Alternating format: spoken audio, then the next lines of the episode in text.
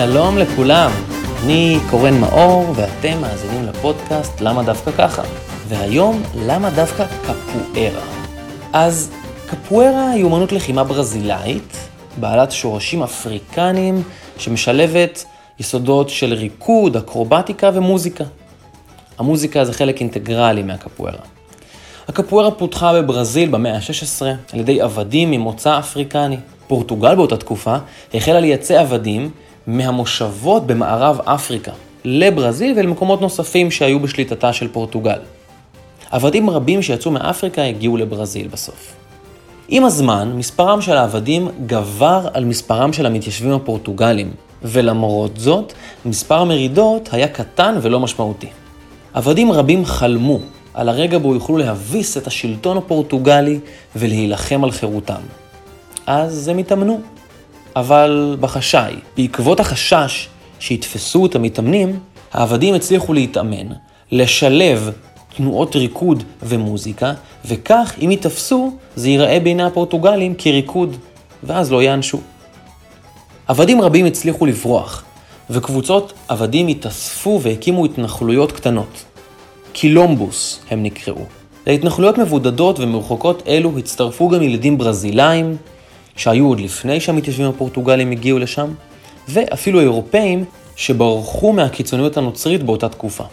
חייהם של העבדים, הילדים והאירופאים בקהילות אלו היו מלאי חירות וחופש, וזו הייתה העת של הקפוארה לצמוח ולהתפתח לאומנות לחימה של ממש. הקילומבו הגדול ביותר היה קילומבו דוס פלמארס, אשר הורכב ממספר רב של כפרים ושרד יותר מ-100 שנה. לא משנה כמה פלישות פורטוגליות והתקפות היו, הם לא הצליחו לגבור על אנשי הקילומבו. מושל המחוז הפורטוגלי באותה תקופה אף כתב, קשה יותר להביס קילומבו מאת חיל הפרשים ההולנדים. ההיסטוריה של קפוארה ענפה, מורכבת ושזורה בהיסטוריה שכוללת עבדות ורצון בלתי פוסק לחירות. אפשר לדבר על קפוארה עוד שעות ארוכות, אבל היום ניגע במקורה של המילה קפוארה, ובשפה ממנה הגיעה. כמו תמיד, כמעט לפחות, ישנן מספר אפשרויות למקורה של מילה. וגם כאן, ישנן אפשרויות מרובות. אך האפשרות המקובלת ביותר היום היא שמקורה של המילה היא בשפה טופי. שפה ילידית ברזילאית שמקורה באזורים של דרום-מזרח ברזיל. טופי ושפות אחרות ממשפחת השפות הטופי גוארני היו השפות המרכזיות בברזיל ובאזורים אחרים בדרום אמריקה. עוד לפני שהמתיישבים הפורטוגלים הגיעו, ולפני כמובן שהעבדים האפריקנים הגיעו.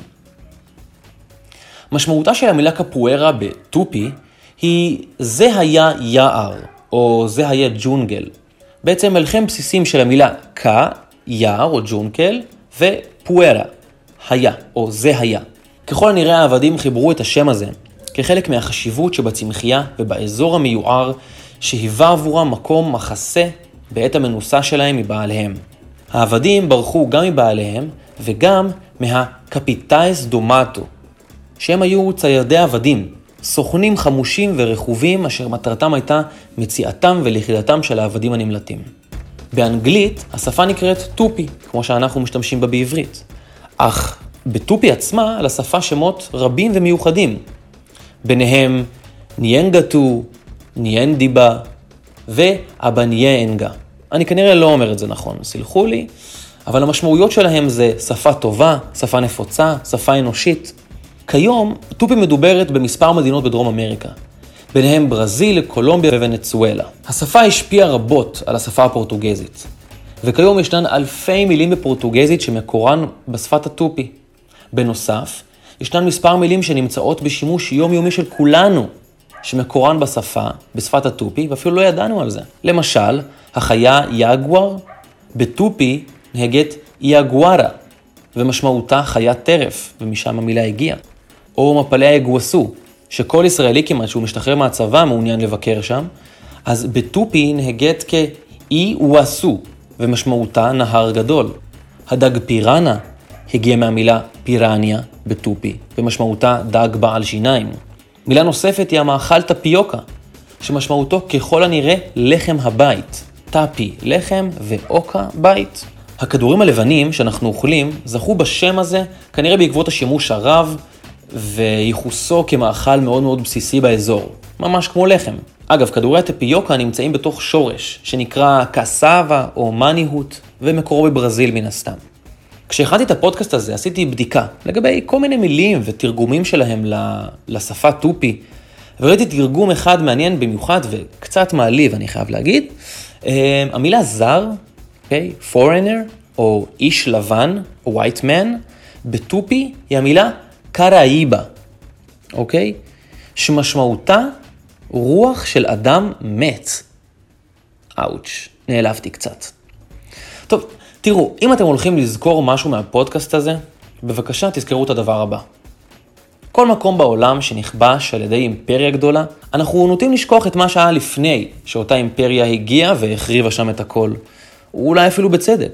אין תיעוד כל כך מלפני. תיעוד זו פעולה של מנצחים, של אימפריות גדולות. ולהמון אנשים ולהמון קבוצות בהמון מקומות בעולם לא היה דחוף לתעד כל דבר. אז תמיד תזכרו שלפני שהאימפריות הגדולות כבשו את העולם, היו קבוצות, אוכלוסיות, שבטים וחברות מרתקות ומעניינות, בעלות תרבות, מנהגים, מאכלים וכמובן שפה משלהם. זה היה למה דווקא קפוארה, או יותר נכון למה דווקא טופי, או... זה לא משנה. תוכלו למצוא את הפודקאסטים של למה דווקא ככה בדף הפייסבוק, למה דווקא ככה, בספוטיפיי ובערוצי הפודקאסטים של אפל. תודה רבה לכם, אני הייתי קורן מאור, מקווה שנהנתם ונתראה בפעם הבאה של למה דווקא ככה.